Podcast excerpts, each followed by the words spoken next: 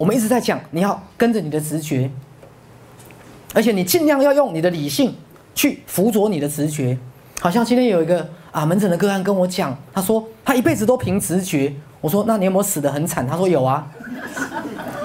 对啊，一辈子都凭直觉，他死得很惨啊。各位，你有一个直觉，要不要辅佐于理性？好，比如说你突然好想到美国生小孩，各位。对，突然有一个直觉，想到美国生小孩，想让你的孩子拥有美国的国籍。来，各位，你要不要算一下自己的怀孕时间？你要不要算一下有没有可能会在飞机临盆？你要不要算一下？好，如果在飞机好临盆会遭遇到什么事情？各位听懂我的意思哈？好，你有一个直觉要采取某一个行动，那么你要用你的理性啊。好，我常常打一个比喻，理性像右手，直觉跟感性像左手，左手右手要不要互相搭配？当然要啊，好，所以完全用理性的人，当然就好像你永远用一只手；那完全用直觉的人，当然也不行。所以理性跟直觉一定要相辅相成。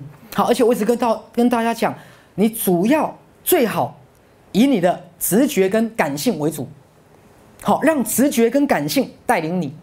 可是你必须有强大的理性跟逻辑来帮你的直觉跟感性。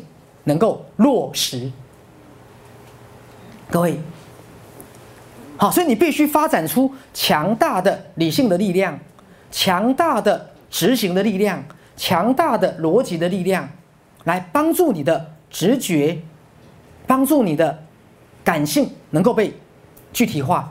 好，很多人有直觉有感性，可是没有落实的能力。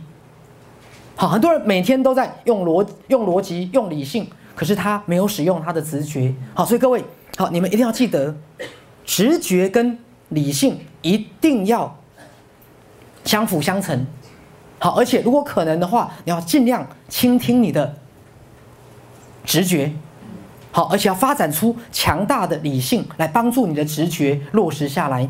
好，一个遗忘了的梦，说出了可能的灾祸，我们视为理所当然。这资料被无意识地处理了，其可能性被考虑而被次句。来，请划线。所以各位之前讲过，梦是最好的预防医学，还记得吗？同时，梦也是最好的预防灾难的警报器。所以在梦里面，你不断的在考虑各式各样的可能性。各位。在梦里面，你不断的尝试 A、B、C 各种可能性，好，然后在无意识的层面，你不断的考虑到底要不要发生那件事，即肉体上跟心理上，这个人还没有准备去死。来，请划线。记不记得那句话？一个还没有准备好要死的人，一定不会死，因为他的潜意识、他的梦会通知他这个讯息。不论怎么样，他搭不上那架飞机，可听懂了吗？一个潜意识没有准备好要死的人，他永远不会搭上那班死亡飞机，因为你的内在自然会发生很多事件，让你改变决定。